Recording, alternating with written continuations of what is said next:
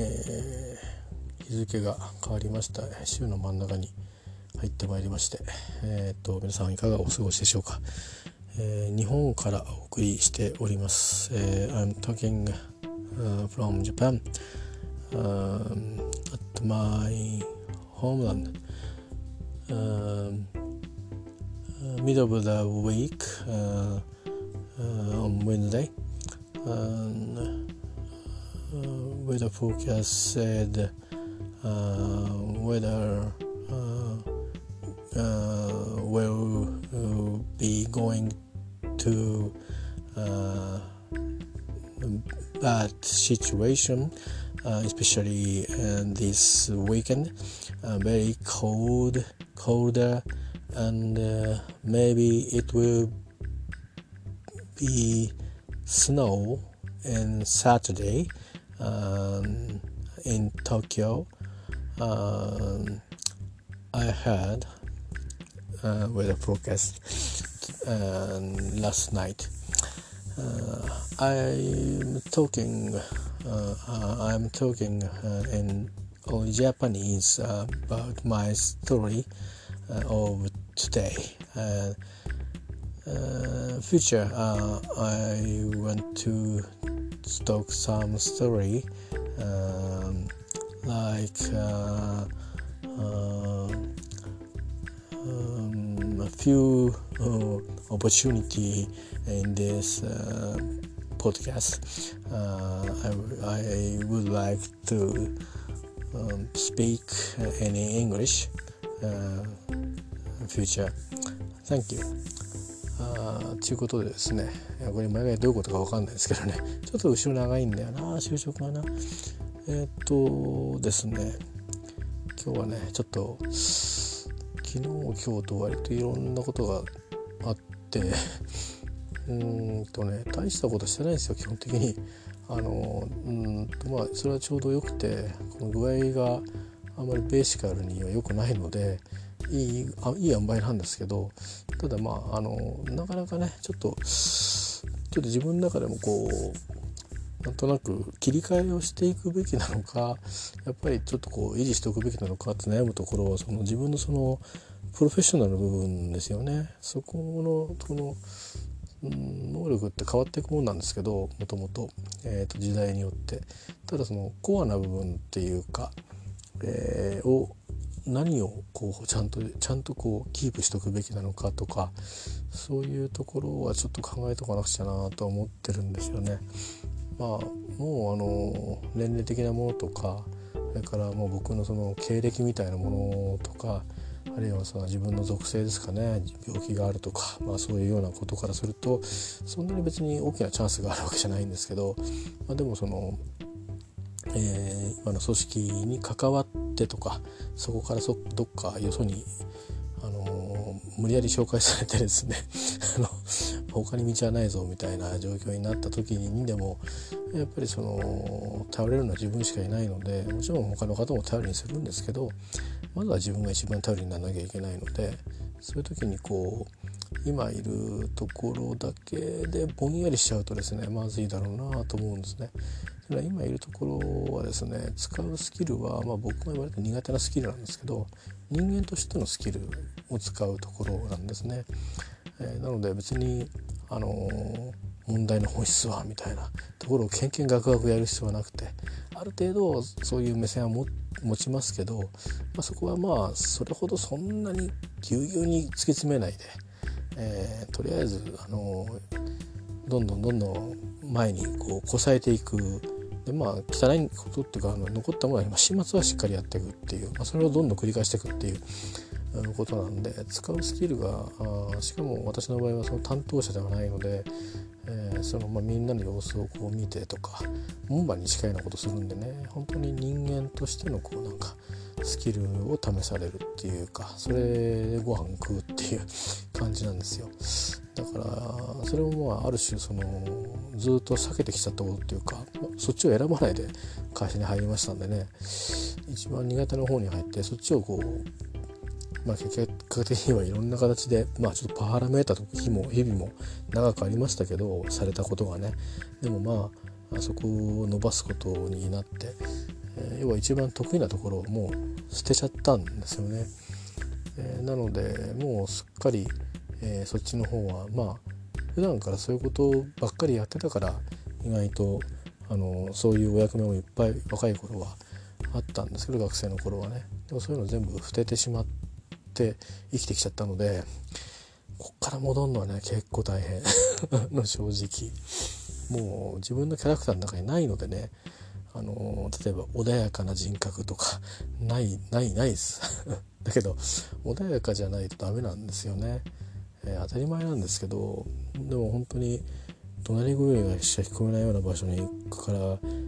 まあ最初の10年ぐらいはもうそんなようなところにずっといましたんで、まあ、やっぱりあのあんまり正しく育ってないんですよ僕自体が。えー、だからそういう意味ではいろんな方にはねあの申し訳なかったなと思うんですけど、まあ、幸いに私が、まあ、特にねあの、まあ、自分でも自覚があるぐらいきつく指導した人たちっていうのはあのそれなりに立派なポジションについてますんで、えー、まあ良かったんじゃないかなと思いますよ。あのえー、あのね、それがもうほら人生ボロボロになりましたって言われたら責任取れないからね、えー、もちろんそんなつもりはあって指導はしてないので、あの伸びてもらうために、えー、指導したつもりなんでただまあ今思うとね今の時代からするとちょっとねやっぱり今の時代からするとまあそれはないんじゃないっていう形のスタイルをとってた時代も僕もありましたね正直。えー、というようなことを経ての自分もまあ仕事で潰れての、えーねえー、ちょっと役割を前線から少し引いた形でまああでもそういった舞台で働いてき、えー、て、えー、でまああの今いきなりこう超サービス業ですよ要はホテルマンぐらいな感じの感覚がなきゃダメなんじゃないですかね本当はねだからそういう本当は研修行った方がいいのかもしれないですけど。まだそういう、ね、ことを一生懸命やりたいかっていうと今あんまり自分の感覚としては別にあんまり興味ないんですよね正直。だけどまあそれはなんとかしようとするのはやっぱり人間だからでしょうね。あの目の前にその仕事をしてくれる人がいるわけでで困ってたら力になれるとは思ってないんですけど、うん、シェアしてもらったら一緒に、うん、一緒に悩むぐらいだったらできるかもって、えー、それぐらいのことはまあ思える、うん、気持ちはまあ持ってるんで持ってるし稼働してるような感じなのででもしかしたらなんかあんまりストレートな方法じゃないけどスマートやな方法じゃないけどうんまあ先輩だとか上役だとかあるいは何となればね、えー、もっと上のボスと話してる時にポッとこう言ってしまって「あのいやそれはいいんじゃないの?」とこう言ってもらっちゃうとかいろいろこう、えー、そういう意味でね、あの場を選ばずに、えー、まあ話をすることでね人の力を借りて人の知恵を借りて、えー、自分の足らざるをこう補っていくというようなスタイルでどうにかこうにかあの今こうやってるんですよねこなしてるとは全く思ってなくてなんか何にもできてないなっていうふうに思うことがほとんどですね。だけどまあでもまあ使うのは、うん、人間のスキルだなっていうのだけはまあ思っていてそれは決定的に僕にないものなのでだからこれはまあもともと俺には向かないなっていうふうには思ってますだから、えー、あの場所も変わったんですけどやっぱり、うん、僕に向く仕事じゃないなと思ってます。でももしかしたらあの得意に見える仕事かもしれないなとはとは思ってます。それはあの過去の僕はそうだったからっていうことですね。ただまあ本当に過去なんで中学生ぐらいまでの時の僕なので子供ですからね。あの、うん、小中はまでの僕だとすると、だったらまさに、えー、あのあのまんま成長して、えー、そういう形のいろんな、えー、ケアをしながらね商いもしたりとかいわゆる商社みたいなとこ行って働いていろんなことをしてみたいないろいろそのプロフェッショナル部分もあるけども人間的なこう、ね、魅力もあってみたいな、えー、だからこう仲間といろんな国の仲間と仕事もできるし、えー、苦楽を共にできるし、次のビジネスも手にできるしみたいなそういうような人生を歩んできてればねまた違うんですけどどっちかっつうとこうもう一個のプロジェクトをぐーっとこう入り込んでやっていくっていう、え、感じでね、あの、なんでそんなことこだわるんだってはたからもからすると思うようなことをいやなんとかこれはどうにかしなくちゃとかいう感じでやったりあるいはまあその説明のねえー、ちょっと癖のある上司にどうにか「うん」って言ってもらうためのえらく時間をかけて、えー、いろんな説明をこの壁を乗り越えていって「うん」って言うためにね、えー、なんかえらい無駄なんていうか時間体力をかけて、え、やったりとか、まあ、そんなようなことに変に長けてしまったような人生になっちゃったんで、あの、なかなかねそういう人に優しくとか あの例えばそういうことがブルーハーツの歌かそれあのタイトルがタイトルかもしれない歌詞にありましたなんかね、えー、なんかそういうことをねあんまりできない人に育っちゃったんですよ。会社人生の中で。それはまあ育っちゃったっていうのか、うん、とバイアスをかけすぎちゃったっていうかね、えー、一番苦手な職業に就いたので自分ができない職業に就いたのでそういう診断をねあの職業訓練のテストを受けて専門的な仕事はダメっていう。だから専門的な仕事を説明する仕事もダメと。だから専門的な営業もダメというね。え、もともと向かないものにチャレンジをしたのでチャレンジっていうか結果的にチャレンジになったことね。チャレンジするつもりはあんまなかったんですよ。うん、だってあのややりたいことをできなくてで大して努力もしないで諦めちゃってるわけだから まあね本当にあの身も蓋もない人生なんですよね。あのそれでまああの食べなきゃいけないからっつって仕事を始めたようなもんでそれ以上でも以下でもないんですよ。えー、まあそういうことであって、えー、まあ今現在は違う能力を要求されてるんですけどまあねあのー、多分これ何年か分かんない1年でもうさよならって言われちゃうかもしれないしうんまた違う場所に行って似たのをするかもしれないけど、うんまあ、ずっとねなんか違和感変えたまま終わるんだと思います。えー、でもきっとなんか、えー、なんとかはしちゃうっていう感じかな。それは何でかっていうと待ったなしなんでね。あのー、ですからまあ例えば駅とかで「すいません」ってこうお客さんが来て答えなきゃいけないじゃないですか。そういう仕事に近いのであの逃げ場はないんですね。だから答えは常に出していくというところにはいるので、えー、まあそういう意味ではうんあのあんまりこういろいろ深く考えないんであればどんどんどんどんやりながらあの日々をこう過ごしていくというう意味では、いいのいいのかなっていうかあのあんまり深く考えなくていいのかなと思ってるんですけど、えー、でその分あの自分のその育ててきた、えー、培ってきたそのプロフェッショナルな部分をどうやって保存しようかなっていうのはどんどんやっぱりもう、うん、鍛えとかないとね錆びるっていうかもう朽ち果てるんじゃないかなと思いますね。つくづく、えー、もうもうすでに使えないかもしれないくらいな。感じですよ。わずか2ヶ月離れただけで。それぐらいの危機感でやっぱり日々暮らしてましたんでね。なので何かしらはま勉強はしていかなくちゃなと思ってはいるんですけどもうちょっとこう体調があの安定してきたら、えー、またちょっとあの前続けてたことはね少しちょっと復活させようかなとは、えー、英語を趣味で英語でやってますけどそっちはまあ趣味でうん技術のスキルっていうわけにもいかないんでそれなりにちょっと体力かかると思いますけど、まあ、ちょっと考えていきたいなと思っています。さてえっ、とね今日帰ってきたらえっ、とね English Journalと ヒアリングマラソンが届いててこれ多分前も言いましたけど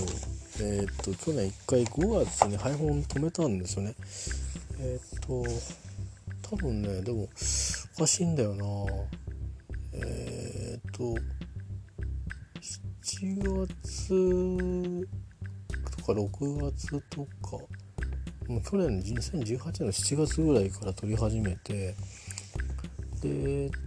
今年春ぐらいに止めたいですってやめたいですって言ったら止めますって言って5月号から止まりますって聞いたんだよね。だから567か56で終わるはずなんだけど3つ目が来たんだよね。ちょっと明日電話してみよう。なんか払払えないからね。あ の面白いのが来ましたけどね内容的には。えっと、あなたの知らない世界の英語ってことでね。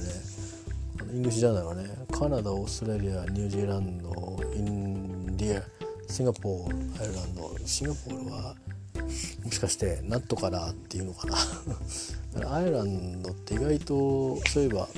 ね、イギリス英語とかって言うけどアイルランド英語ってあんまりあの意外とたくさん行ってどっぷり留学する人は結構多いんですけどうん意外とねそういう意味では、まあ、映画とかでも見ますけどねこれ俳優さんもたくさんいますけど、えー、なんかこうやってまじまじと、うん、学んだりしないですよね。からあとインドの英語ね。インドの英語ってこれ絶対話外せないですよ。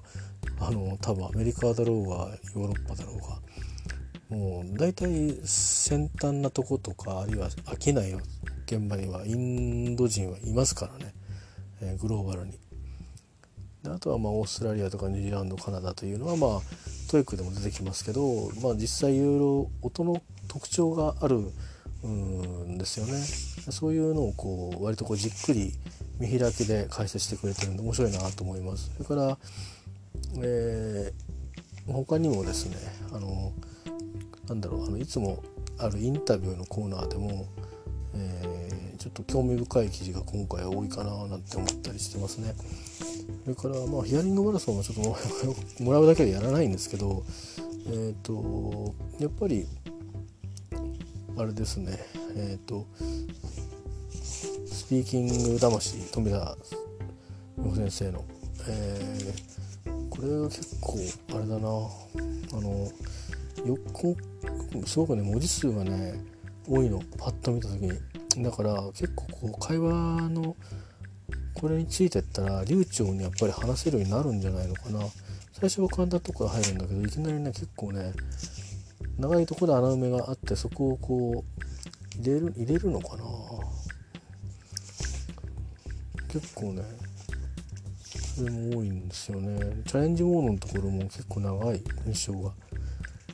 でそれを入れ替えるっていうのをやるんだけどこれ慣れるっている人っていうのはあの対応力が出尽きてきますよね。えー、まあでえっ、ー、とそんな今度であのたまたま、えーと、今日は全然目的外で、あのー、ちょっと,、えーと、私の母の、えー、施設にですね、あの今週末行こうと思ったんですけど、あのまあ何ですかね。ちょっとこうああいうそのああいうって言ったらおかしいんですけどその同じ屋根の下に、えーとまあ、割とお年寄りが多いわけですけどもね、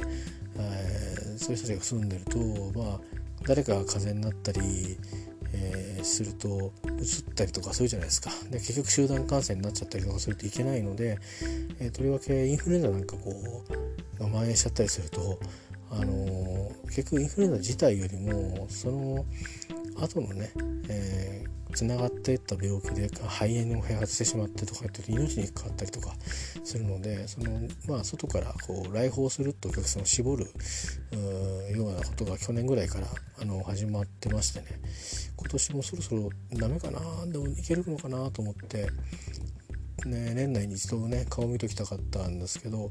もうやっぱりちょっと風邪が流行ってるってことで、えー、まあそういう意味では他にこれ以上ねなんかいろんなこうリスクを、え申し込むっていうのはちょっとこう避けときたいというようなこう意向もあって、まあ、それはよく十分理解できたので、まあ、ちょっとしばらく時期空くんですけどね春来るぐらいまでちょっとお任せきりになるような感じで、まあ、まあいつもねお任せきりなんですけどね、まあ、でもやっぱり身内ですからやっぱり、えー、様子をこう実際に見ときたいということもあって。まあそんなような、あのこともあるんですけど、まあ、それでそのそこからメールが来ることがあるんでね。でそれはあの携帯メールじゃなくて家のでしか登録してないまあ別にウェブからも見れるんですけど、まあ、でも家であの使った方が楽なメールアカウントなんでそれでまあいつもチェックしてるんですね。何か行ってきてるかなって。たまにあるんですよ。あの物がなくなりそうだからこれ注文しといてくださいとかっていう感じで。あるいはちょっと、まあ、ちょっとこうゆっくりなんだけどちょっと今後考えたいことみたいな相談事とかあもうメールでいただくこともあるのでもう毎日チェックしてるんですけどたまたまその話はもう終わりね。でたまたまなんか1000時間英会話マラソンとかっていうのアルクさんから始まったみたいで教材はですねヒアリングマラソンを使うんですよ。これに、えーと、オンライン英会話を組み合わせてで、えー、1000時間英会話の、まあ、マラソンをするというのがアルクさんで始まったそうです。えっ、ー、と監修の先生は何人かいるっぽかったけど富田先生は結構深く関わってそうでしたよ日本先生ね。ちょっといつかあったらその辺の話も聞いてみたいんですけど、まあ、おそらく今度あのアルクの方から、えー、年が明ければ、あのー、2月というふうにアルクさんから聞きましたけど先生の方からは聞いてないからもしかしたら先生の方からはですよ発売イベントみたいな感じで1月ぐらいにイベントやるかもしれないですけどね、えー、分かんないですけど私も体調がもし許せば是非駆けつけたいところではありますがこの間ちらっとこうお会いしたっきりになってますんで、えー、まあまあまあそうは言ってもあの非常に、えー、そういう意味ではその英語のね学習者としてのファンがたくさんいますんで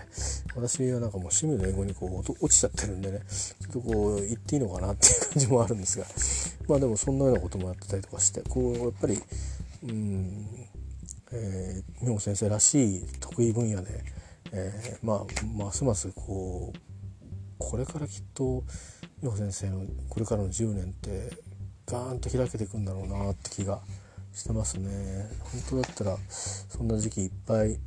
チャンスがあれば何度でも習って、えー、もうバシバシ美穂先生と会話できるぐらいに、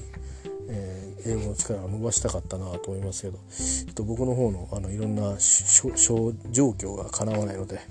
あのそうはいかないんですがまあそういうことで、えー、 English Journalのちょっとご紹介をたまたま来たんで多分止めないとダメなのかもしれないねこれね。え、ー、とあとそういう千時間英会話マラソンっていうのがあるみたいですよっていうことでちょっとアルクさんのサイト覗いてみてください。えー、まあ英会話自体はねいろんなとこでできると思うんですけどまあそれ年間5万とかそれぐらいですんで英会話学校に行くのはちょっとなでも喋るようになりたいなって思う人だとしたらストイックに割と自分をコントロールできる人だったらいいかもしれないですね。えー、あのー、そんなこと思ったりしました。さて、えー、っと今日は何の話をねしようかなと思って、えー、るんですけどもうもうすでにね今日私も寝る体勢に入ってますんで案外もう眠い感じなんですよね。なんであんまり今日は小難しいことは言わないですよ。あのグレタさんがポルトガルに着いたとかね そういうニュースでやってましたけど English Journal にねちょうどね載ってましたよまた戻っちゃうの話がそうじゃなくてえ、ー、とね今日ちょっと落語の話をしようかなと思ってます。えっ、ー、とまあなんかあの割とポッドキャストの中では途中からねちょっと僕の体調不良の話が多くなっちゃったしなんでかんだ体調不良体調不良ってねなんかあのいろいろ言ってるんですけどうんそういうのとは別にねあのなんだろう。えっ、ー、とまあしばらく本当にあの本当に仕事し始めてから一部の YMO ぐらいしかあ1回とか2回とかその YMO とか高橋洋さんとか1回2回あったぐらいであとは本当にもう仕事が忙しくて、えーと、ライブも行かなくなったんですね。でそのうち音楽も聴かなくなって。で前言ったように沖縄に行った後から沖縄の八重山の民謡を聴くようになってあれ沖縄の民謡を聴くようになってとかって言ってだんだん、まあ、沖縄関係の方のその民謡会みたいなところで、えー、まああのー、そんなにねなんとか流のなんとかさんとかじゃないんですけどまあそれなりに有名な方は一通り、えー、聞かせてもらいましたけど、まあ、やっぱり自分が好きな人っていうのは何人かこう出てきて、まあ、とりわけまあやっぱり八重山民謡が僕の場合には肌には一番あったんですけどでもまあ沖縄の方のあの島のね、えー、民謡の方でもこの人かっこいいなっていう人がこうやっぱり何人かいらして、えー、まあそんなことでねあの、まあ、僕はあの金原林章さんと信川誠人さんが、まあ、とりわけ好きなんですけど、えー、八重山の方も大工哲弘さんっていうことで、まあ、この3人を大体、えー、よくあの聞いてたっていう感じです。もちろん千田貞夫さんとかねあの頃はネーネーズのプロデューサーっていう感じの印象が強かったんで、えーまあ、もちろんあの天才歌者というね、えー、名もあれ名じゃないやなんていうのそういうの。えーと、名をか名を欲しいままにした天才少年なわけなんですけど元ね、えー、まあそれとかまあ、えー、あとは何でしたっけ？うんとあのー、あれですね木梨大吉さんのお父さんとかまあいろんな方の映像見ましたよ。それからあとは、えー、民謡の世界の詩はないけども、えー、小那覇ブーテンさんとかそれからえーと、照屋林介さんとか、まあ、そういうようなねの沖縄のその戦後の、えー、芸能界みたいなものをこうこさえた人たちっていうのかな？あ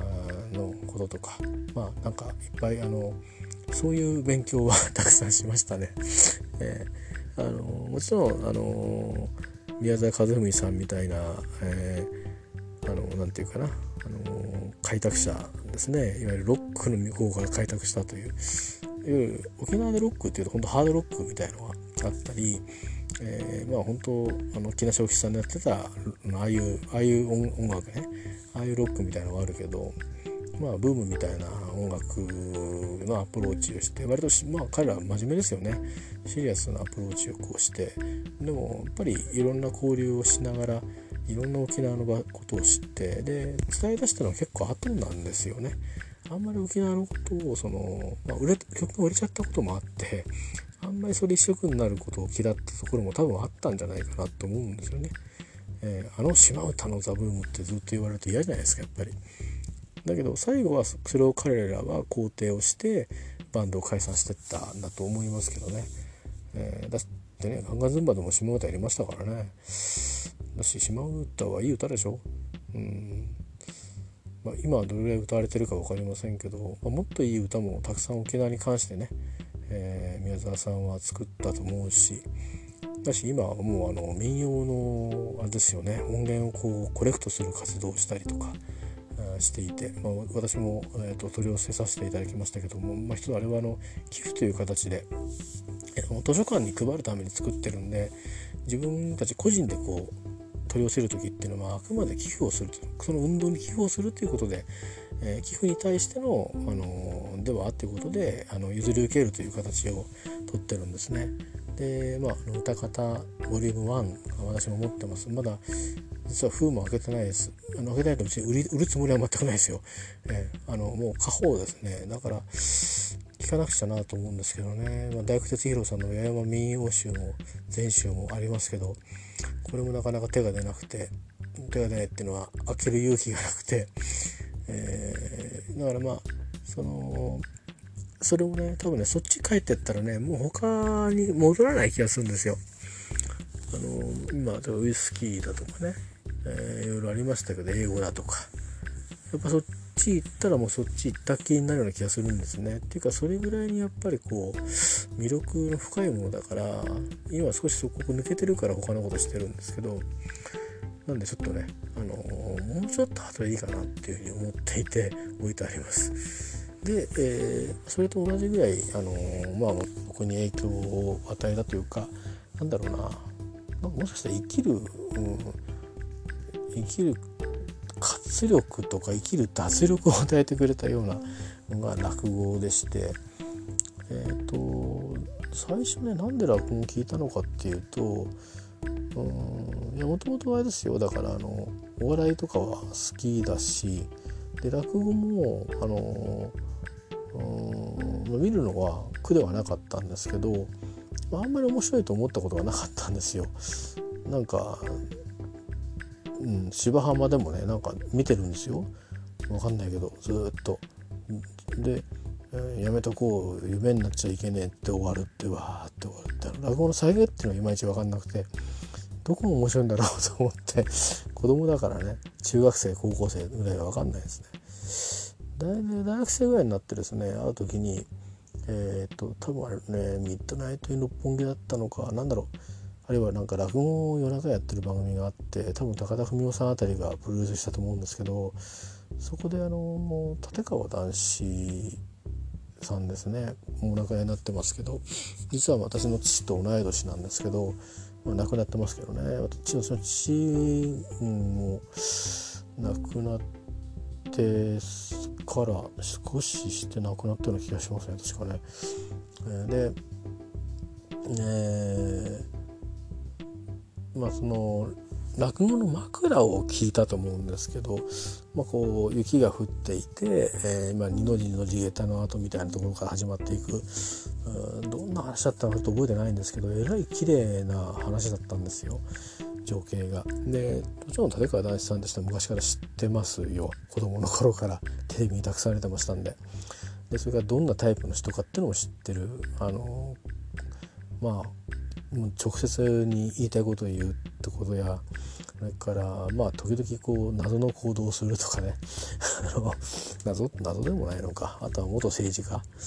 うん、とか。まあそういうことだとか。は知ってましたんで。でどんな落語をするかは知らなかった。えー笑点の初代司会者とかそういうことも知ってましたけど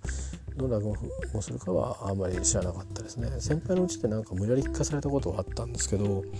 でも、うん、男子百選なんていう感じのものを先輩持ってましたからね。あの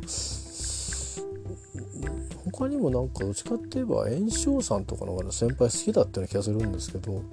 ナンシーさんのそのテープみたいなの持ってましたね。多分高かったと思うんだけど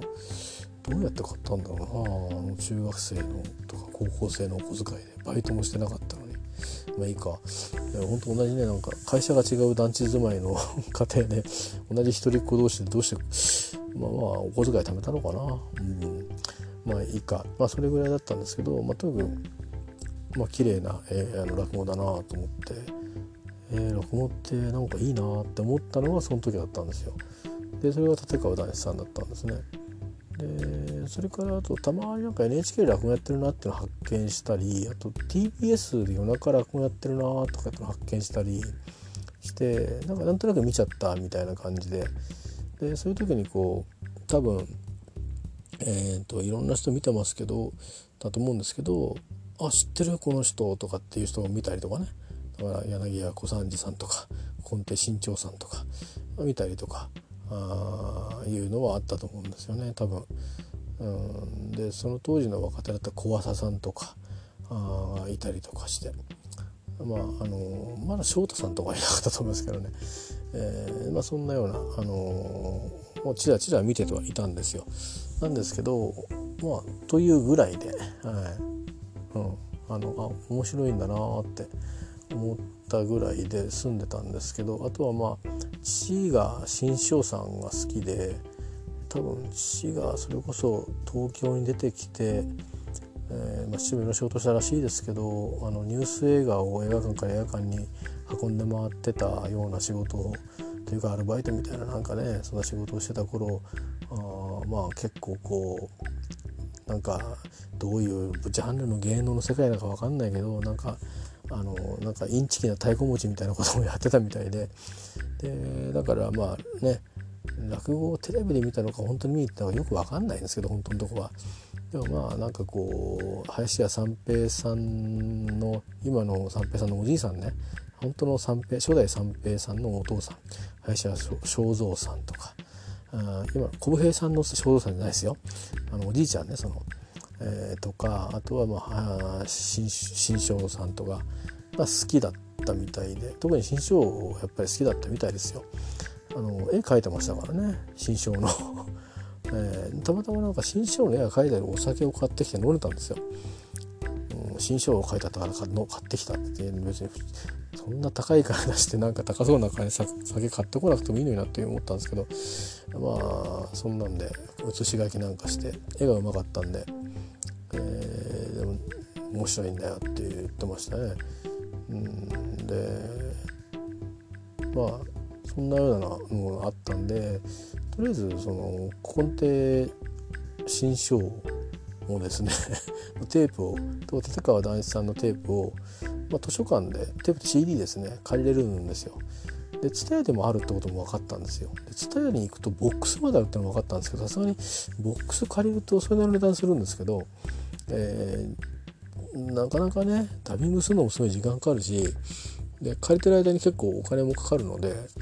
うん、あのあとか持ってく時に相当大きい荷物になっちゃうから満員電車持ってく時大変なので、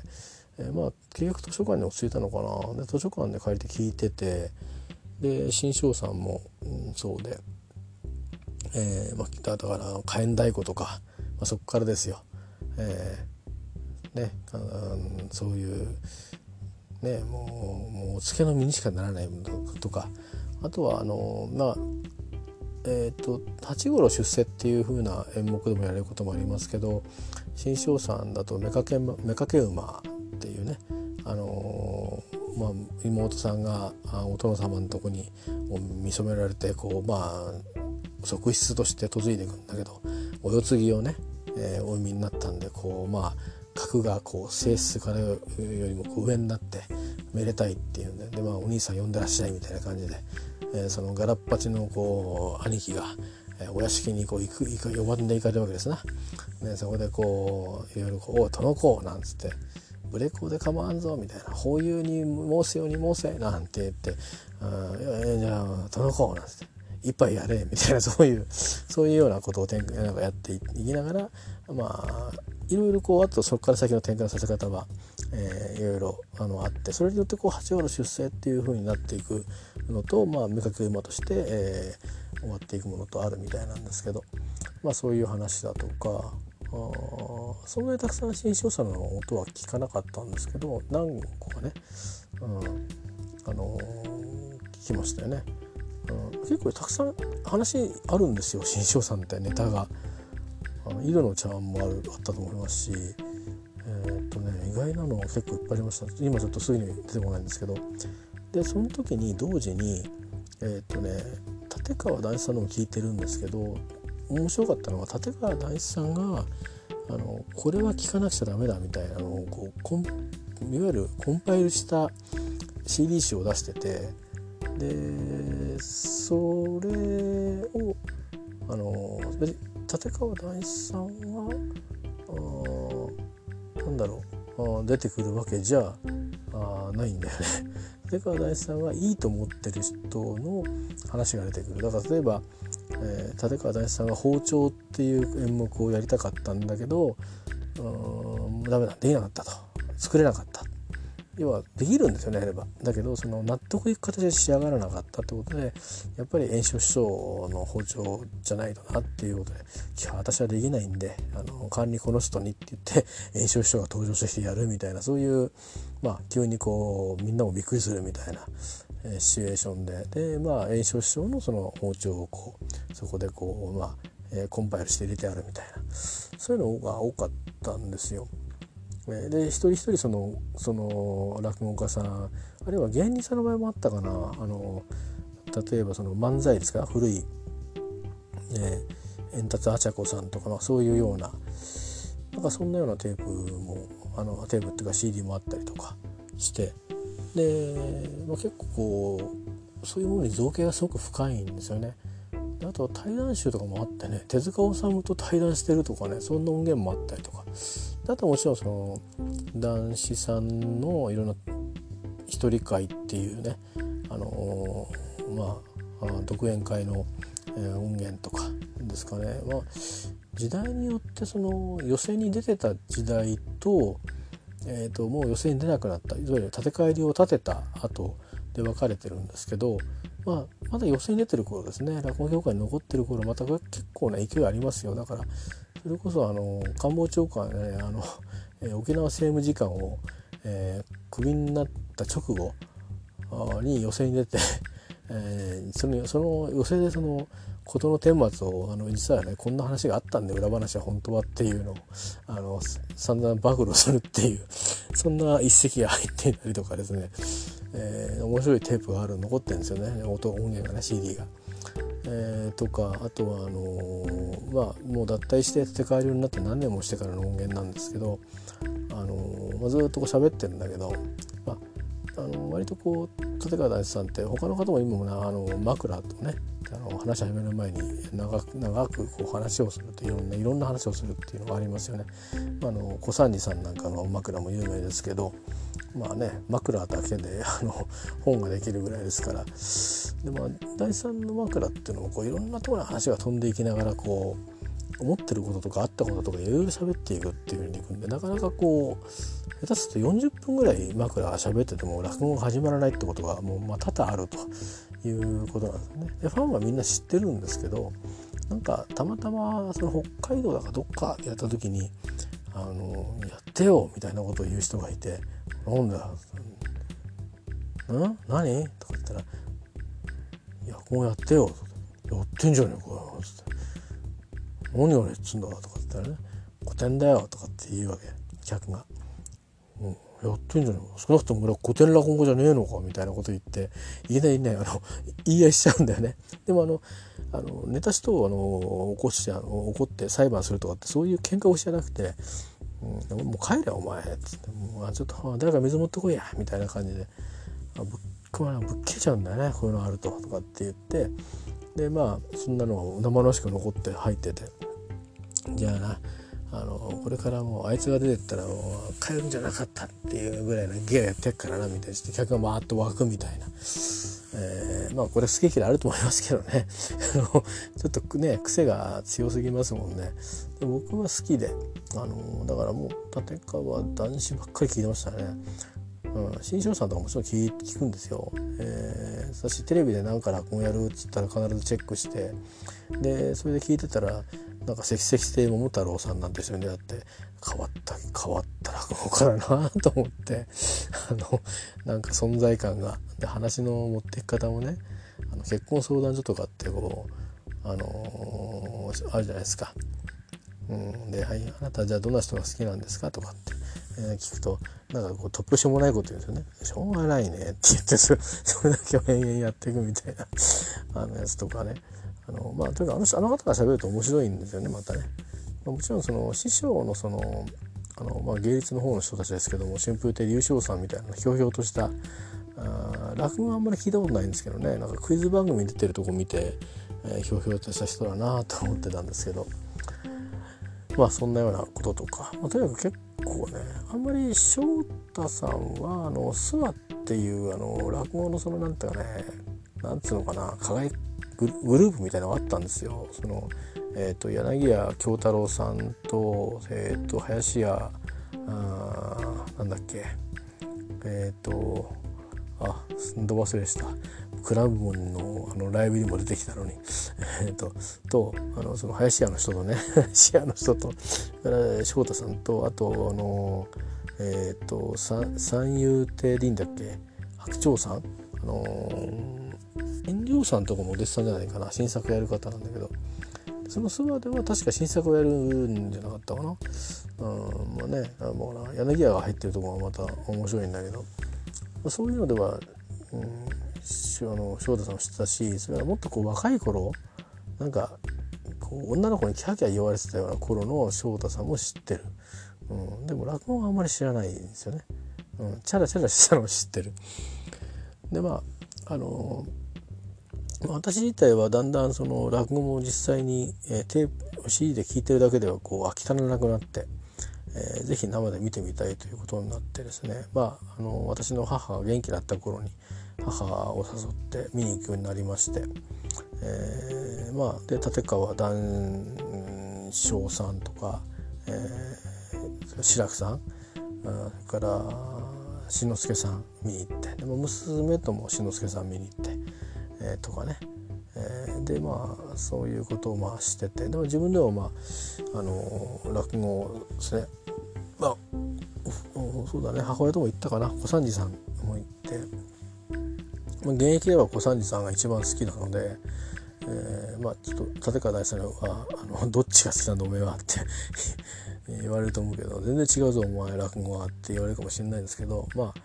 それはしょうがないですよね。好きなものはしょうがないですよね。なんですかねあれね。あの師匠に会うと、うん、シャウトというか見に行くと、うん、なんかこうあよかったって来てよかったって思うような何かがあるんですけど、えー、でまあそういうようなところに出かけるようになって、えー、まあ、落語会みたいなところに行くのこと自体が最初は結構緊張したんですけどなんか母親と一緒に行ってるんだけどね、えー、まあでも、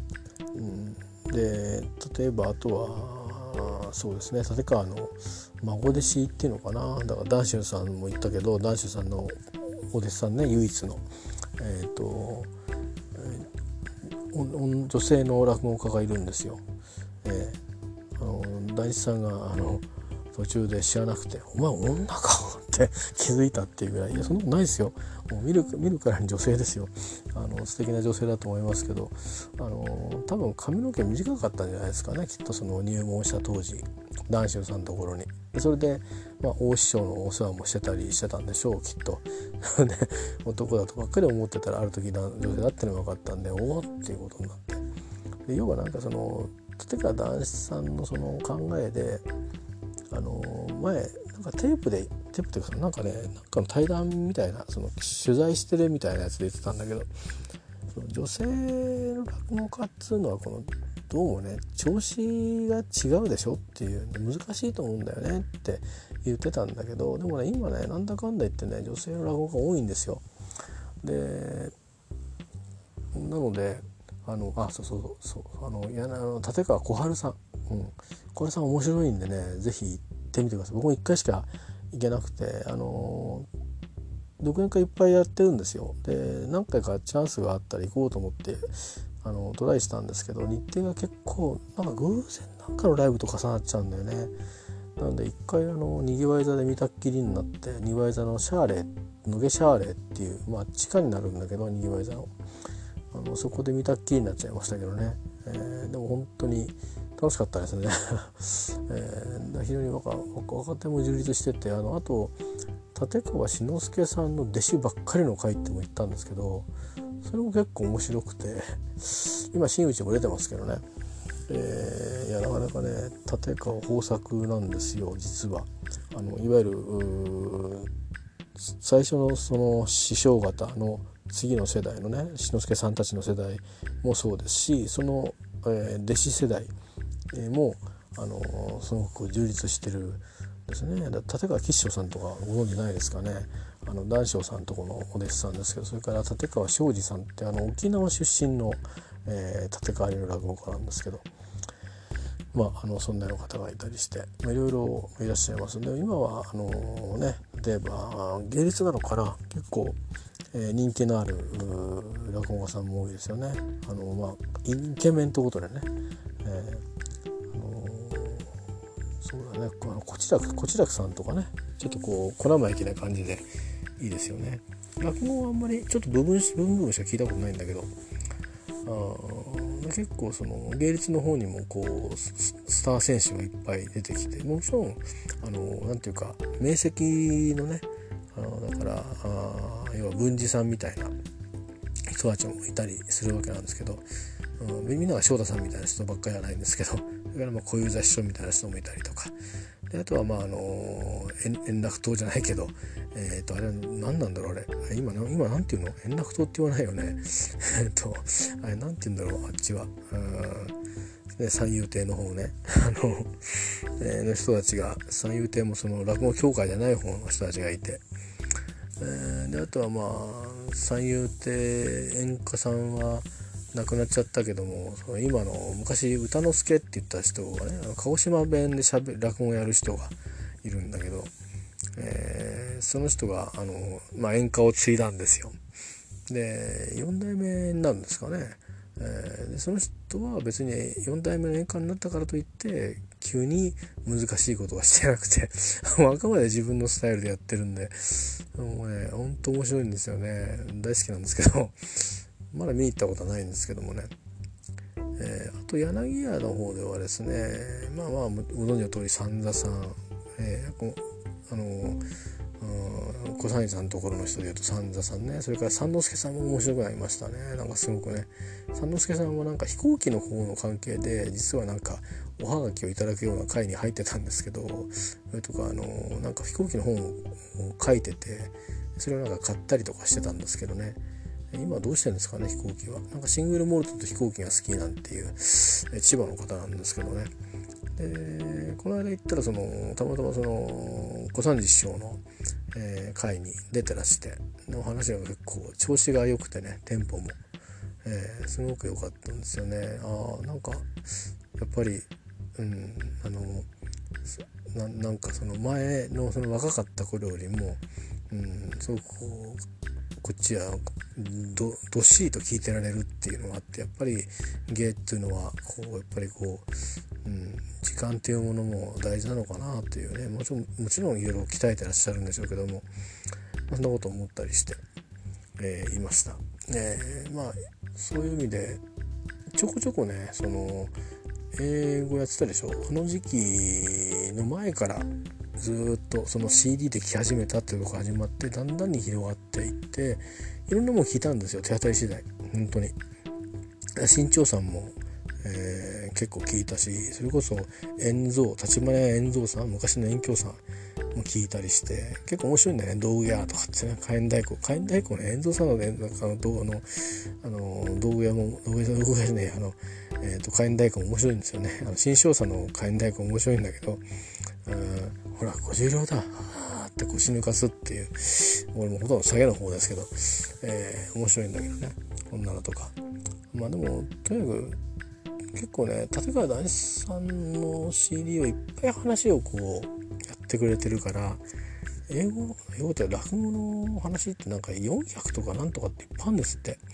で常にその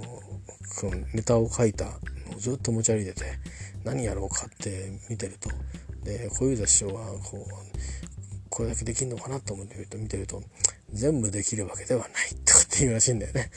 だいたい常時100ぐらいはできるようにしてあるらしいんですけど、えー、もっとなのかな、うん、でも本当にもっとできるんだと思うんだよきっと、うん、そういうもんなんじゃないですかね、えー、そうやって言うっていうことはね、えー、まあまあでもどうでしょうねいろんな話があるんですけどまあどうしてもね男子師匠っていうのが芝浜とか特にこの時期になると芝浜だとかって言ってで芝浜を楽しみに集まったらうん確かあ高野高尾をやってえー、えってなりつつ「いや今日は芝浜やりたくないな」とかって言って、えーまあ、反抗精神じゃないんでしょうねやっぱりねなんかそういう気分だったんでしょうね。えーまあ、どっちでも別に僕はすごくいいいいなと思うんですけど見れただけ僕なんか見たことないですからね生をね、えー、そのチャンスを逃しちゃったんで行ける時には行かなくちゃっていうふうに思ったんですけどまああの落語のキュート線ってあのそういう名跡の人たちでも3800円オールなんですよ。で若手とかあるいは特別ななんかこう落語会だと2500円とか1500円で入れるんですよね。だから寄席なんかでも時間によっては1800円で入れたりするしえー、まあまあでもそれでも3,000円で1日いられるしっていうことだと思うんですけどね。僕はあんまり寄せ詳しくないんですよなんか独演会ばっかり行っちゃってるんで、まあ、どっちかというとこう立川から入ってることが大きいかもしれないんですけどね、えー、であとはまあ小三治師匠はあんまり予選に出ないんでたまに出ますけどだからどっとも独演会狙いになっちゃうと、まあ、志の輔さんしかりね。志の輔さんの独演会に行くのはなかなか至難の技ですね。過去3回行きましたけど今日の今年はあの銀座モーデから始まったんですけどね、えー、まあまあ銀座も出たんですけど最後は結構いろいろ波乱の時期になっちゃってちょっと効力はね途中で一回もう一回ぐらい行かないといいことが続かなかったかもしれないですね。あの一回クッキーにしちゃったからなんかこんなことになっちゃったのかなってあの、まあ、冗談ですけど、えー、まあそんなようなことでねあの落語もね実は聞いてましたよっていうあの話を、えー、ちょっと吹き込んでみ、えー、ました。ちょっとねこの後もう一つだけの話にしたいんで、ね、別の話として入れますね。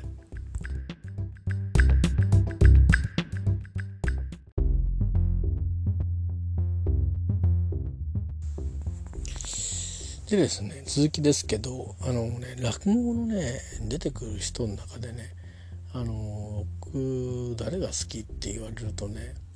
あのいろいろいるんですけどまあ例えばね意外とね与太郎ではないんですよ。ええ与太郎ではない。うん、でまああと誰出てくるってまあ熊さん八さんご隠居うんとかですよね。あとまあ人情話っぽいやつだと結構子供なんか出てきますよね。なんかね。宿屋の子供息子とか。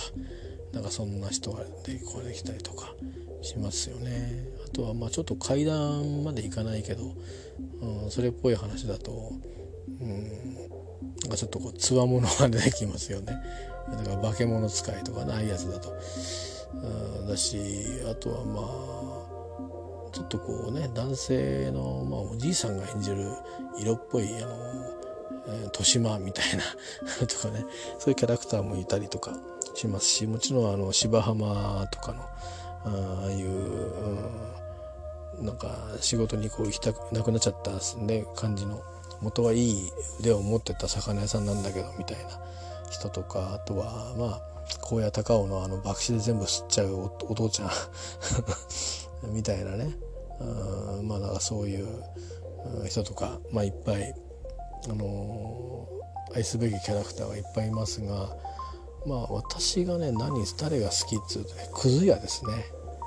ええ。ー、あのー、まあといってじゃあどの話でってなると数少ないんですけど私の場合。きっとたくさんくず屋さん出てきてる話あると思うんですけど、えーと、最初にまずくず屋さんを、あの聞いたのはえーとね、どっちが先かな微妙なんですが多分多分ね井戸の茶碗が先です。えー、うんこの井戸の茶碗っていうあのお話はまああのご存知の方はいいんですがご存知のない方に申し上げるとですねあのざっくりですよこれ話落語の概要話だと面白くないんだけど本当はまああのえー、くず屋さんがいましてね。でくず屋さんが、まあ、その一緒のこうどん詰まりに暮らしてるんですけどあのどん詰まりに暮らしてるんだけど、まあ、あの仕事始めだから、まあ、始める時にこう仕事を行くっていうとみんな物売りやそれぞれ声があってみたいなところから始まっててくずいだとあのくず屋さんと「くずいくずいお払い」とかって言ってでそれで、まあ「くず屋さんちょっと」とかっつって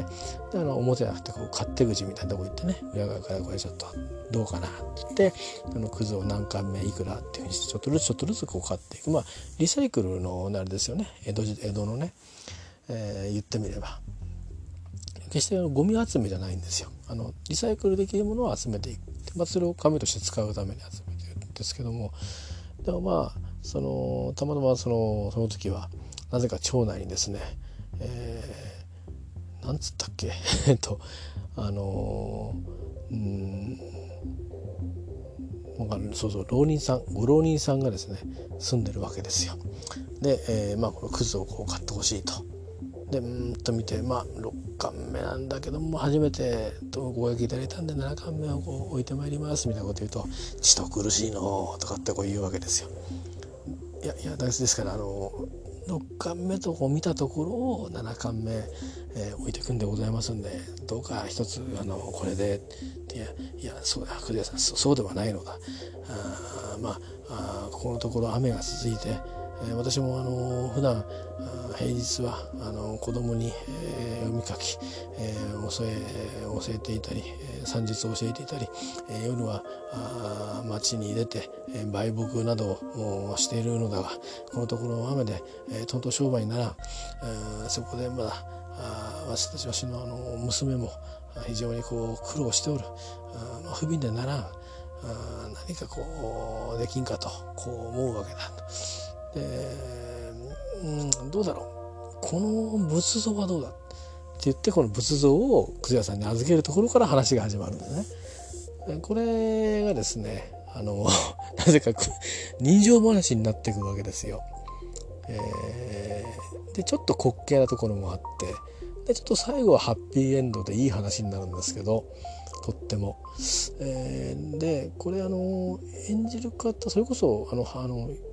えー、多分、えー、古今亭新章さんも多分井戸の茶をやってると思います。えー、それから私が最初に聞いたのはあの沖縄の飛行機の帰りだったかな。子と一緒にですね 落語を聞くのが毎回趣味で子供も好きでねアニメソングとか聞いたりしないで落語を聞くっていうのが趣味で2人とも。で、まあ、聞いててまあなんかあの一通り大笑いしたっていう、えー、ですけどね立川志の輔さんがやられてるやつを聞いたと思います。で他にもそうですね柳家三京さんなんかもおやりになったりするし、えー、結構いろんな方がやられますね井の茶はね。えー、まああのー、これはなかなか面白い話なんですよでもやる方によってまたあのどこをどう強調するとかいうのも違いますけど、まあ、僕はやっぱりまあ出会ったそやっぱり志の輔さんの「井の茶碗」が好きですね。で今年の銀座モーデの会では初めて生井戸の茶碗を聞かせてもらいました。えー、残念ながらあのあんまり その時わーっと思ってしまって盛り上がってしまってよく覚えてないのであります。だからやっぱり僕の中でやっぱりそのテープであのテープっていうかねあれ何なんだろう。どどっからか入手した音源があって それでなんか一生懸命こう、えー、モノマネしてたような時期がありましたね。なかなかうまくできないんですけどね、えー、まあ、くず屋さんなんですよ。もうこのくず屋さんが悩めるくず屋さんでしてね。だけどいいくず屋さんなんですね。くず屋にしとくのはもったいないっていうぐらいな感じのね、あのー、大変にあのー、て言うかうん気が回ってそしてこう人間味のある男性なわけなんですな、えー、まあそんなような話とあとはもう一つクズ屋といえばですよ。もうこれ以外ないんじゃないかなと思うんですけど、えー、ネズミ穴じゃなくて、ね、ネズミ穴は違うよね。あれは借金する話だからね。えー、っとねあのあれあのラクダ。ラクダですね。これはもう立川談志さんのラクダです僕の場合は。あの小三治さんなんかもねラクダやりますよね、えー、音源出てると思いますけど、えー、僕は大師さんラクダかな。うん。あのー、まあ町内いろんなこうまあ長屋もの長屋から始まるじゃないですか。大体落語ってね。えー、それこそあの粗骨長屋だってね長屋から始まるでしょ いきなり、えー、浅草の観音さん前でなんかいろいろやってて「何やってんですか?」って言ったら「行き倒れだよ」って言ったら「お行き倒れやってんですか?」って「いや行き倒れをやってるわけじゃないよ行き倒れた人がいるんだよ」っつって「もうそうですか」なんつってね、えー、いろいろいろんなことやってこうとにかく前に行って。まあ、行く中も細かい話がいろいろあるんですけどで行った「じゃあじゃあちょっとあった見てあ見たらまた下がってくれる?」なんて言われてで見たら「おおって言ってそのそれはハチ公じゃないな。どっちだっかな。あの相棒なんですよ。あのハッサン熊お熊！みたいな感じで「お前こんなとこで死んでやがって」みたいな「えあんたこの人知ってんの？え今朝も会ったばっかりなんです」って「あいやいやあんたねそれはねそれはねあんたは生きてる人だから」みたいな。結構あの冷静に考えるとその受けてる人もまともに受けてないんだよね。あのそれがだからあこの人ちょっと変わってると言って受けてるのかそれともその人もちょっとこうおかしみが入ってんのかっていうところがあって結構なんかね自然と聞いちゃ聞き流しちゃうんだけど意外とそういうとこであの話に巻き込まれてるってことがあってねうまくできてるんですよね。でまあまあそんなようなことがあって長屋ってつきものなんですけどもえっ、ー、とまあえっ、ー、とそのくず屋さんね、えー、まあちょっとラクダって言って乱暴者が住んでたこう、うん、まあ長屋が長屋がねあるんですよ。でどう乱暴かっつうとまあちょっとなんか気になることがあるとそこ殴っちゃったりして。ですごく体が大きくてで当時見せ物でそのラクダってその動物をまあ江戸でこう見せたような時があってそんな感じがするんでラクダとあだ名がついて。でまあそれこそこう貸した金は返さないとか、まあ、そういうようなことね家賃は払わないとか、まあ、そういうこともあってででそのそこにまああのある時この、まあ、それのその兄貴分みたいなのが訪ねてくる。でその訪ねてくると「楽だ」なんつって「生きてもういるんだろう」なんつって言ってると「どうしたんだよ」「ん？お前死んでんのか?」みたいな感じでどうもこう亡くなっちゃってると。でまあとりあえずそのその人は結構思案をしてでえっ、ー、と周りの誰かにね、うん、聞くんだけどその前にいきなりそのくず屋さんが来るのね。えー、くずを払いって来るわけですよ。あ、じゃあくず屋くず屋っつって。でまあお前はこの、まあ、町内詳しいだろうなんでまあその前にこう「ラクダさんですか？あラクダさんもう何も顔もないですよ。もう私も全部見ました」「えそうなんですか」っつって。ちょっとごめんなさいね。話で飛んでたかもしれない。あの今ね。多分ラクダの話に入ってます今。あのでえー、っとんであのちょっと今月の月はちょっとさあのー、どうのこうのみたいなことで使うんですよ。使いっぱさせるんですよ。でであの、あのね大家に言ってねあのまあもうこれあのとりあえずまあ形だけでもねあの通夜死ねば仏だから通夜もこうやってやってやるから。ほんであのとりあえずこう、まあ、煮しめとそれからこういい上等な酒と、それからあのそれぞれこう町内みんなあの付き合いはそれなりにこうあったろうからあまあまああそれなりにあのさ物でなくてもう生で現金でも持ってきてもらってってそういう段でちょっとこのさあのー、親のとこ行ってちょっと話つけてこいみたいなことを言われるわけですよ。でいや勘弁してください私今商いにこう途中で商い出ないとあの家でも子供とあのー、ねあのかみさんとばあさんがいても釜の蓋が開かないんですみたいなことを言ってまあまあ、うん、そんなこと言ってるとまあ、俺が優しいうちに優しいうちにお前行ってこいみたいな脅されてしょうがないからこう言って言いに行くわけですそうすると「あこれさこれやな表から入ってきてもらっちゃ困るな。いやほらねいやいいよ。君はクジラさんはいつもほらあんたいつも来てくれてるからさ。いいけどさ。でも一応ほらやっぱりうちはねあのまあ跳躍だからね。こう親でほら。やっぱり裏に回っていたっていやそうじゃないんですよ。ラクダラクダさんがね死んだんですよ。何？何言ってるか分かってる？ラクダがラクダが死んだ？バカ言うんじゃないよ。あいつは殺したって死なないんだから。とかっていう話で。いやそうじゃないんですそれでこうでこうで近々からこうでこうでこうで。でこう西目はどうで？こうってただその大家さんが「何？ふざけたこと言ってんじゃねえ。お前ねお棚棚賃だってこんだけどうのこうのなんて話になって。で行ってきました」とかって言ってね「でこれこれこうで」って「何?」なんつって「じゃなかった」はず。じゃああれだ親のとこ行ってあのまあこれラクダ背負えみたいな「えどうするんですか?」って言ったら「いやもうカンカンのを踊らせるんだよ」っつって、まあ、なんかどうカンカンのってなんだか分かんないんですけど多分あの死人をですね背負っておこうやって動かすんだと思うんだけどそうするとまあ当時の人からしてみてればこう亡くなった遺体ご遺体がですねこうやって動くことを家でされるのは気味が悪いじゃないですかだからもう分かりましたっていうようなことであのこうまあいろいろ結局結局来るわけですよ。でまあ弔問もとりあえずこうやってパッと置いてみたいな感じになってストーリーやってでまあ最初その親分が親分肌でもってまあまあまあまあ、うん、飲まれて結局くず屋さんは商売に行けなくなっちゃってるんですよね。でももうもう行きますから私はこれでって言ったら「いやいや待て待てお前供養なんだから一杯ぐらい飲んでけよお前」とかって一杯飲ませて「もう一杯ぐらい飲んでけよ」ってずっとやってるんですよ。そのうちにくず屋さんがあの急にキャラ表変 うん、こうね逆になってくんだな個性が。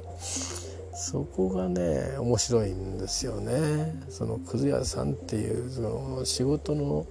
何て言うか中身とそれからその社会におけるポジションとででやらされてることの実はこのすごくハイレベルな 折衝をさせられていてそれで最後はあの親断っても仕事も行けなくてなんだか何やったんだ俺はっていうその日に話が切れてましたね。えー、ごめんなさいね。もうこれ何の話か分かんないね。あのくず屋さんが好きですって話でした。ラクダとね、えー、井戸の茶碗。であとはえっ、とあのあれえっ、と八百屋物ね。八百屋物結構好きで。あの、2つぐらいあるんだよね。あのお前もブラブラしちゃいけないからもう明日からしっかりこれあれだ。あのー、これトーナス仕入れてきたからトーナスってかぼちゃのことですけどね、あのー、これちゃんとまあ飽きないしなきゃダメだ。なんていうのはね。あなって。でそれをやりに行くんだけど結局あの声もどうやって出していいか分かんないからとん？なんて言ったらいいんだ？トーナス？ん？トーナス？なんだろうななんつったら「何やってんだお前」なんつって「えこれこれ売ってんですよ」なんつって「なんだそうかでもじゃああこれなんか売ってんだってよ。買ってやってくれ」なんつってなんかさばいてくる人が登場して全部売れちゃうっていう。帰ってきて「お前お前なんかサボったな」ってじゃ売れちゃったっていう話になって。でまた行ってこいって言うなんか事件に巻き込まれるかなんかして、えー、あのー、どういう話になったのそれとよくよく覚えてないんだけどね、えー、それとね 話飛ぶな。あとね、あのこれは多分うん志らくさんと男子さんの話しか聞いたことないと思うけど人情八百屋でやしばらくあのえーと、食べてないんですっていう今ちょっと人情八百屋の話してるんですけども、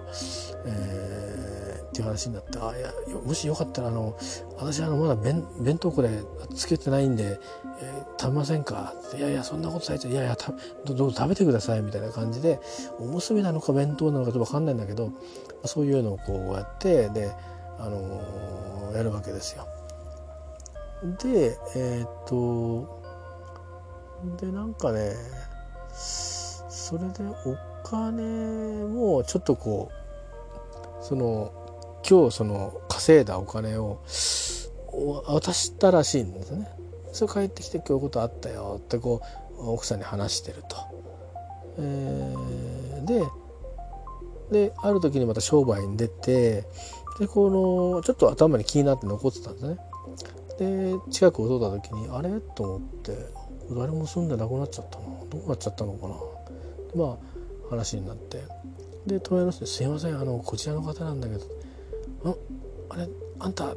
百屋さん?」って言って「おおい八百屋ですよ」ってって「もしかしてこうでこうでこの八百屋さん?」って言ったら「あそうですよ」って言ったら「あ待ってたのよ」って話になってまあその事のいきさつがあってですね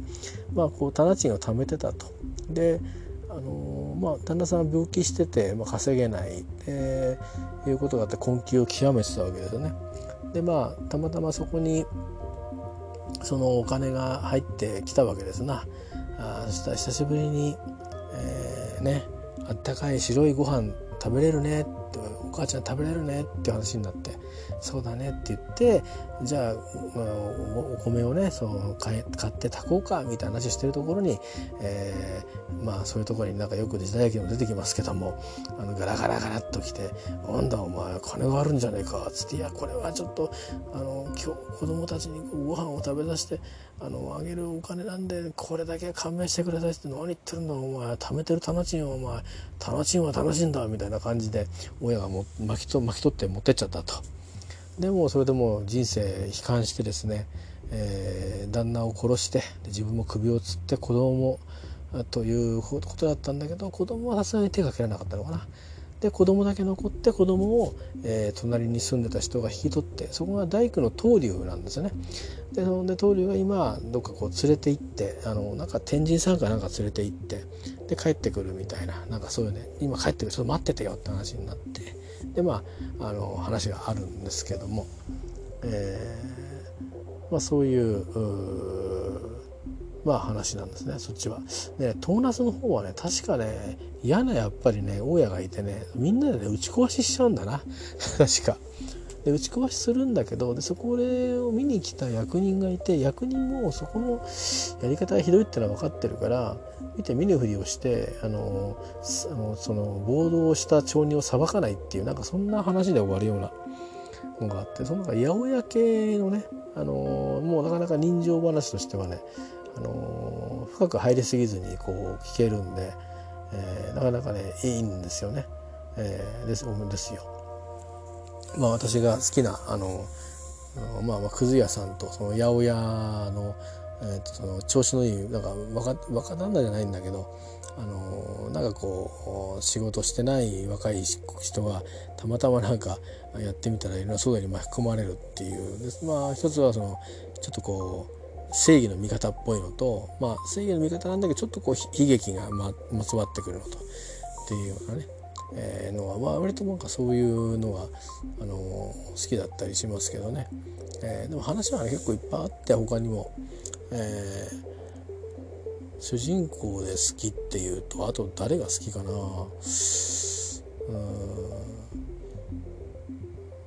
うん。そうですね。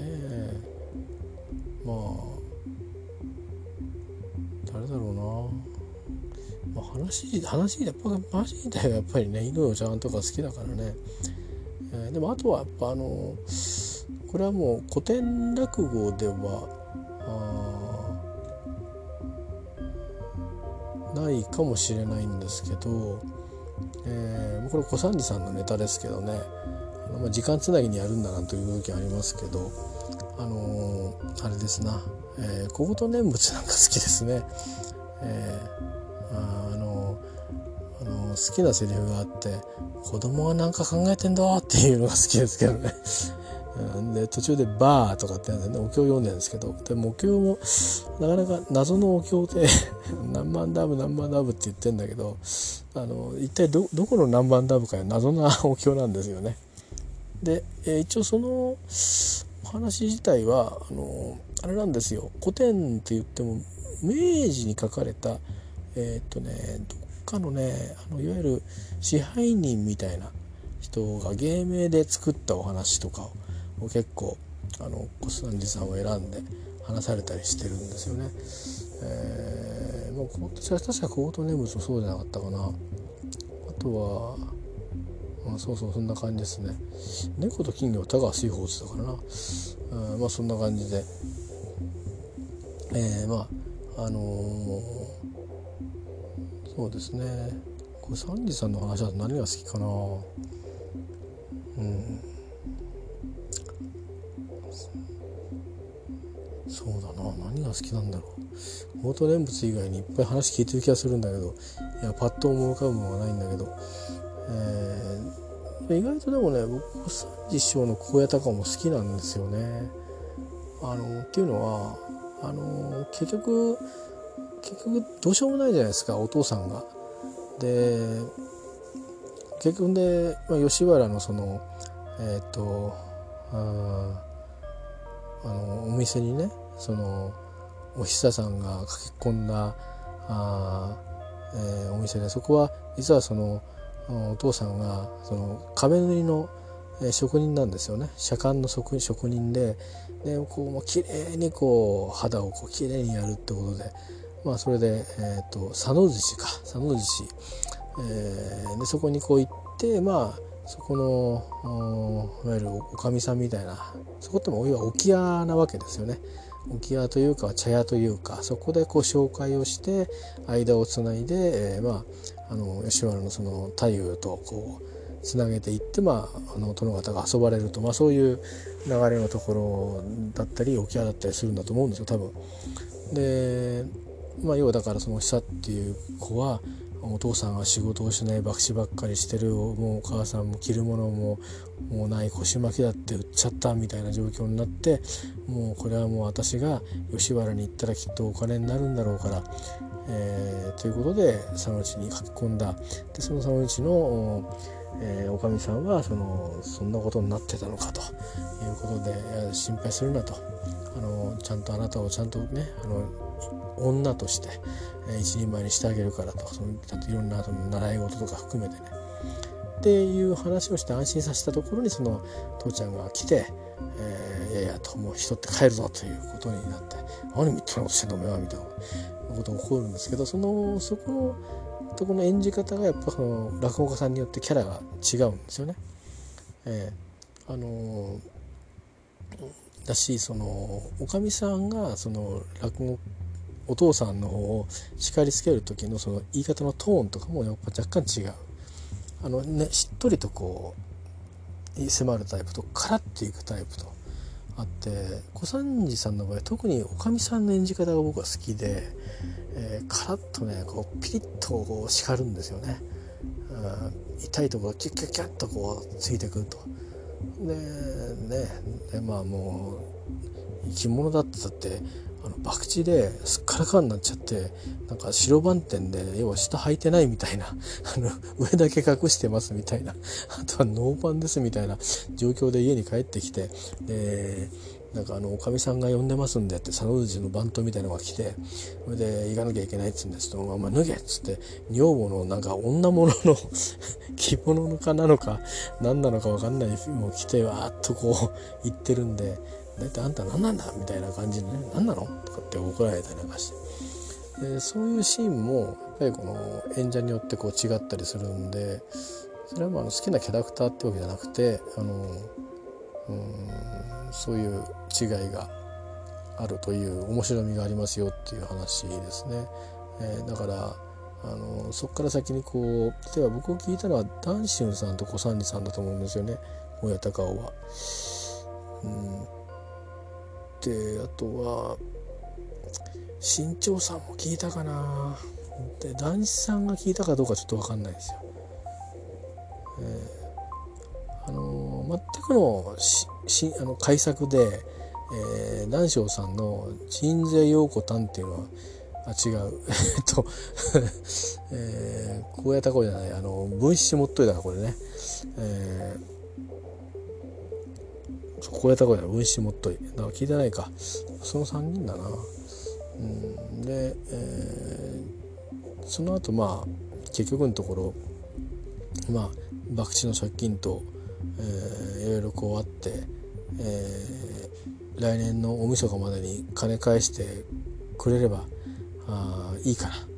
したらお記者さんもじゃあもちゃんと記憶しとくしお店にも出さないからって約束してくれてで50両を、えー、手にしてまああ戻っていくわけですな。で家のそのすぐ近くまで来たその大川の大川隅田川ですねそこの橋のたもとで、えー、なんか今にも身投げしそうな若者に出会うわけですよ。でその聞いてみたら「いや私はもうもう死ななきゃいけないんです」みたいな。って「それまま何バカなこと言ってた」「もう死んでどうするんだ」みたいなことを言ってて。でよく聞いたらなんか50両なくしちゃったと。ね、なんかそのえー、お使いに行ってまあいろいろあって落語ですから細かい話はしませんけども聞いてください落語、え、いろいろやってあの結果的に、えー、まあなくしちゃったんでもう私はもう死んでお詫びするしかないんだって言って「やバカお前。そんな、お前んところ大店なんだろ？お前50両ぐらいお前どうこうどうこう言わないよ」この話が飛んでるなきっと。めちゃくちゃ。今日の話多分ねむちゃくちゃ尻めちゃくちゃだと思うけど許してね、えー、違うというのは面白いですよね。分子と結構違いがありますよね。で高野高尾は結局来年3月15日だからあの大体同じことになるでしょ「あいあい」ってやってるわけだから。でもお話としたら結構純愛なラブストーリーですよね。うん、でだから僕あんまりあの品川真珠とかあんま好きじゃないんですよね。好きじゃないって嫌いってわけじゃないですよ。あの私の親戚には立川男子と品川真珠が一番品川真珠が良かったと。で男子っていうのはうまいんだなと思ったっていうことを聞いたことがあって品川真珠聞いてみたんですけどあのー、ああと思いましたけど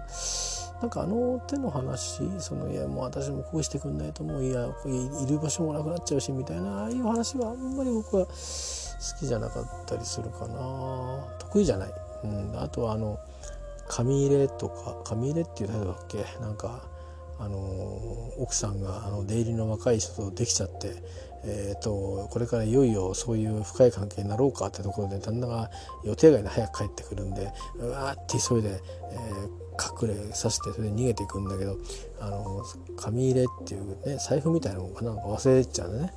えー、バレたらどうしようなんて。言ってこうまあ翌日こう普通にこう行ってみて。だからそういうことがあったとしたらあんたあんなものは、ね、ちゃんとできたもんでちゃんと可能そういうものはちゃんともうしまってやってるんじゃないの？みたいな。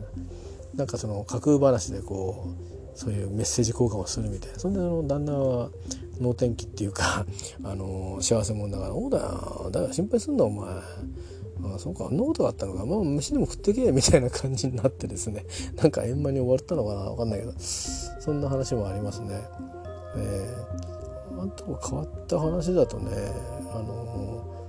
一眼国なんつうのはね。小三治さんもやるしあとあの亡くなった林家正蔵っつってこれあの彦六の方の正蔵さんですね。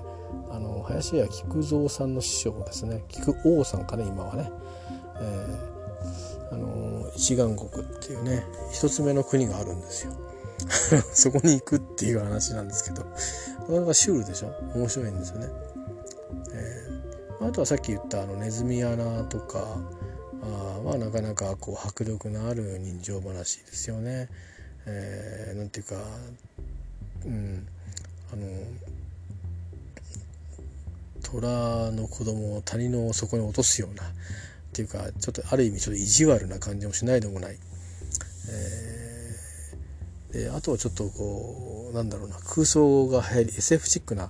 ものが入るようなあねところが展開があったりしてネズミの穴は是非ねよければちょっと聞いてもらいたいなって気しますね。あのー、誰が誰でもいいかもしんないけど僕が進めるのは立川進めますね。えー、男子さんかあの志の輔さんでいいんじゃないですかね。はい。えー、っとあとはまあ粗骨の釘とか は、笑えるからいいんじゃないですか。あの勢いで聞かせていくっていうね。えー、なかなか、うん、いいと思いますね。えー、まあそんな他にもたくさん落語の話はあるんですけどこんなところにしておきましょうか。もうあのなんか好きなキャラクターのあのくずくず屋さんが好きっていう話からだいぶ離れちゃいましたからね、えー、くずそうくず屋くず屋が好きなんですよね。やっぱりくず屋さんがなんかいい味出してるなとつくづく思うんで、うん。あとはそうか。うん。そうですね。あと芝居物も結構あるんですよね。なんかあのみんなにこうなかなか取り入れてもらえないっていうか気に入ってもらえないけどどこがいけないんでしょうか？みたいなあの話で、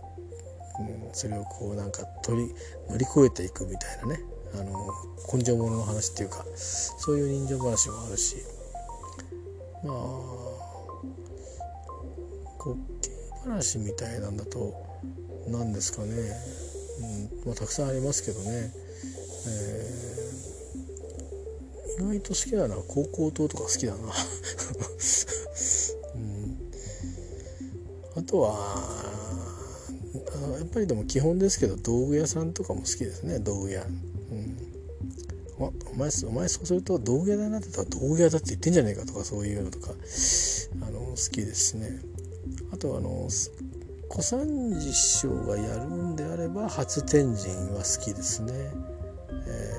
ー、あの結局お父さん楽しんじゃうっていう「お前連れてきたくないんだよ何でも買い買い買い」って言うからみたいなでやったりその団子の汁をこうすするとこのね仕草とかなんかああいうのが別に他の落語家さんっていうような気するんですけどやっぱ小三治さんのを見たいっていう感じがあって。ね、あのタコをあげたりなんかするのがあってなんか明るい感じがいいんですよね。えー、あとまああの純愛物ってことで言うとあれあったね大抵忘れちゃったなあの小谷さんでいいのがあるんですよね。あの結局一回なんか別れちゃうっぽいような感じになっちゃってだけど実はあのまあ新しい旦那さんも迎えないで子供と2人で暮らしていてある時子供とばったり会うと。で「どうしてる？お母ちゃんは。新しいあれだろうお父さんいるんだろう」みたいなことをこう聞きになるから聞くわけですよ「いないよ」なんて言ってね。で、まあ、再会してまたこうやり直したりなんかして。ハッピーエンドなんかも結構多いんですけどね、えー、ハッピーエンドかなんかこう豊の一石でしたみたいなのが多いんですけど、えー、まあ結構僕はハッピーエンドの落語の方が好きですかね。分子もっといなんかまあ本当に。あの下げはないんですけどハッピーエンドじゃないですか。で途中すごくドラマティックだしあの、うん、お父さんはだいたいあれですからね。あの あのその50両を返しに来た時に「いやもらえません」とか「もらっとこうもらっとこうかどうしようか」みたいななんかそういうところの面白さとかあのあったりしますしね、えー、あと何がありましたかね。いろいろあった気がするんですけども。ねえ。うん。あとはまああれですね。あの改作落語っていうのがあってですね。あの新作でもないんですよ。あのほぼ古典なんですけどうんなんだろう。現代に古典を持ってくるのかな。古典に現代を入れるのかな？なんだろう ちょっとな。なんかそれ一回吉祥さんとツイッターでなんかやり取りしたことがあってまだこんなについあの月翔さんが有名になる前にね。えー、っといやそう僕はそっちよりもやっぱりあの古典に現代を持っていくのが好きですみたいな話をしてたような気がするな。なんか忘れちゃったけど役立ったらごめんなさいね、えー、まあそんなようなあのー、のとかがあってあの立川談笑さんは改作落語を結構やってるんですよ。あの例えばそうだな紺屋高尾だとすると「ジーンズや陽子たん」とかっていうふうに変えてやってるとかっていう あのまあ染め物ですよねジーンズ屋なんでだからあの染め物屋のあの久蔵さんなんだけど、うん、まあジーンズをやってるんで4月、えー、っていう、まあ、そういうあれですかね。確かでもジあれはジーンズの会社になんかアイドルを呼んだとかいうそういう話じゃなかったかな。なんかねだいぶ改作にしてるんですよね。でもねあの時そばとかはね談笑さんも普通にやるんだよね。ただそのコメントの中に人の落語を入れぶち込んでくるんだよね。あのまあお前これちくばじゃなくてちくわぶっていう小三治師匠の落語はどう思うとかって言って「え何何てこと聞くんですか?」みたいなことを蕎麦屋に言わせるみたいなそういうあの落語通だけが笑える落語通か落語をね好きな人がどっと受けるみたいななんかそういうのをやってくれたりとか、えー、いうのがありますよね。えー、まあいろいろあるんですけど、えーまあ、そうそうというわけであの私もあの実は落語の方英語よりもですね 実は落語の方の方がたくさんあの聞いてますしそれから多分ね英語の音読やった時間よりも落語の一席二席覚えるのに練習した時間の方が多分ね長いと思います。えっとねあのあのいや途中までやってやめちゃったんですけど練習してあダメだできないと思って「あの緑の窓口」っていう新作落語があるんですよ立川志の輔さんの。これもまた面白いんですけどねこれ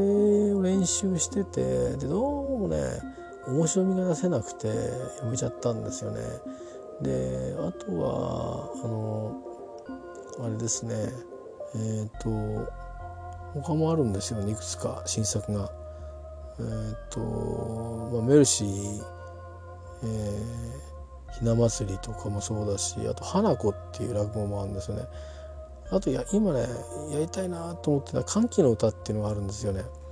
これ映画にもなったんですけどあのー、あれですよ。それこそあの水曜どうでしょうのミスターとかが、うん、関わってるんですけど、えー、鈴井孝之さんとかね。あのー、ママさんコーラスのがその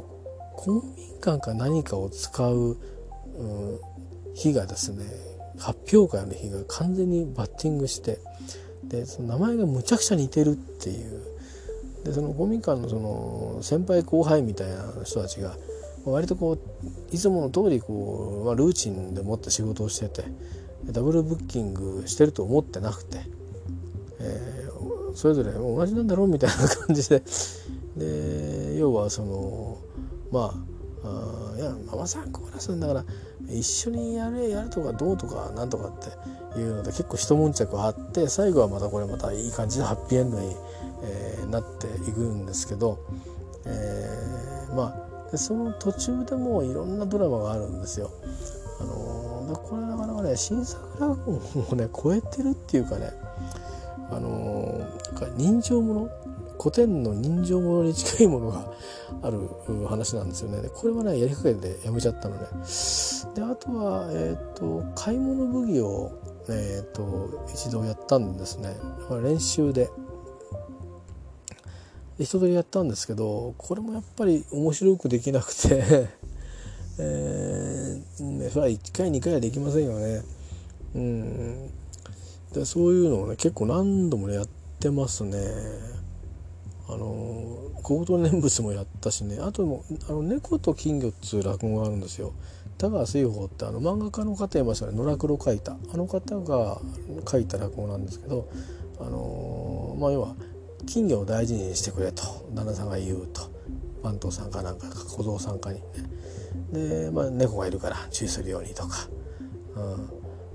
うん、とかあのどこが安全かなっつったらあれだな。古谷の煙突が安全だなみたいな。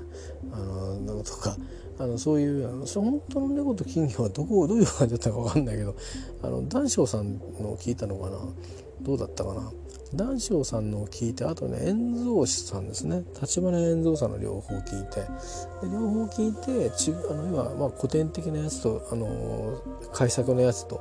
面白いとこ取りでそれは覚えたんですよね。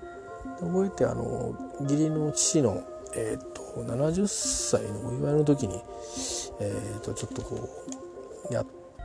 たのかな？確か。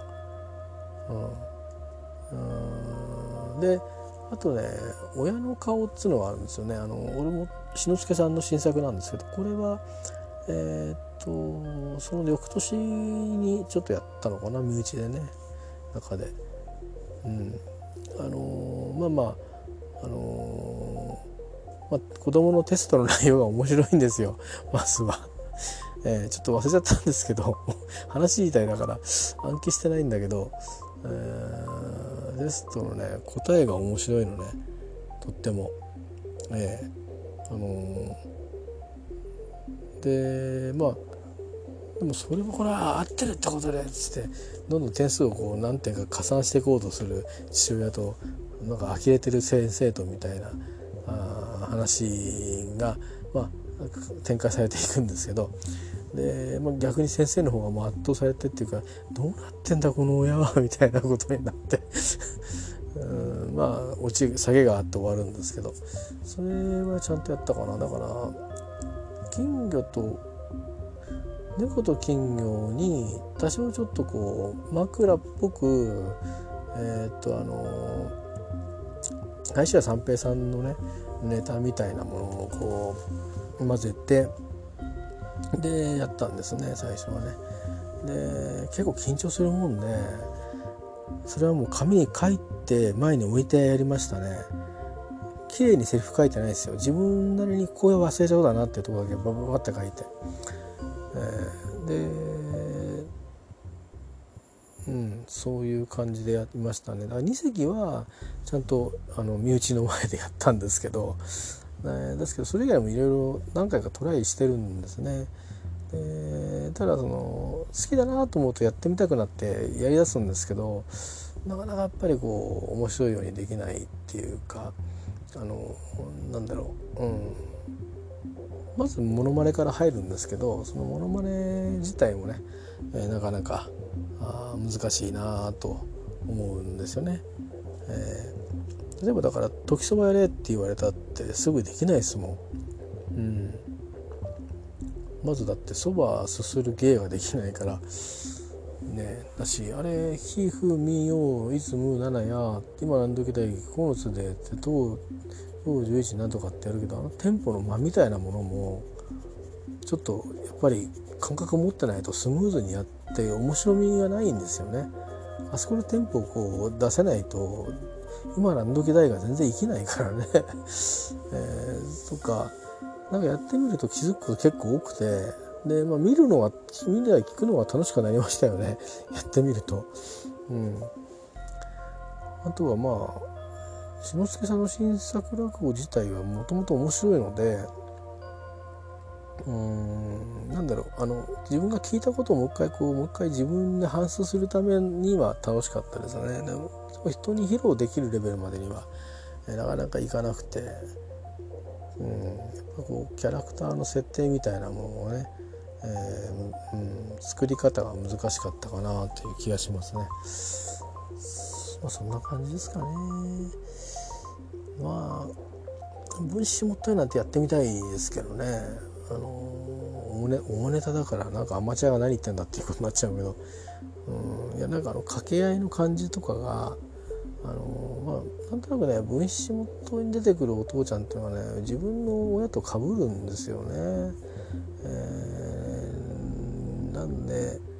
あのなんとなくねちょっとこうそういう思い込みでね僕は男の子だけども、うん、まあまあ本当に別にどっか行っちゃったわけじゃないけど、うんちょっとね虫もっといはなんかいつかやってみたいなって気はねあのあったりはしますけど、えー、まあまあそんな感じですね。えー、何の話だったんだっけ？くずやから随分話が発行しちゃったけど長くなっちゃいましたね。これ2時間もののやつって絶対聞かないよね。どう考えてもね。あの大体僕だけ聞きますからあの、えーいいんです。あの大体ね毎回、うん、回数みたいの見ると自分が聞き直した回数しかねカウントアップされてないんで、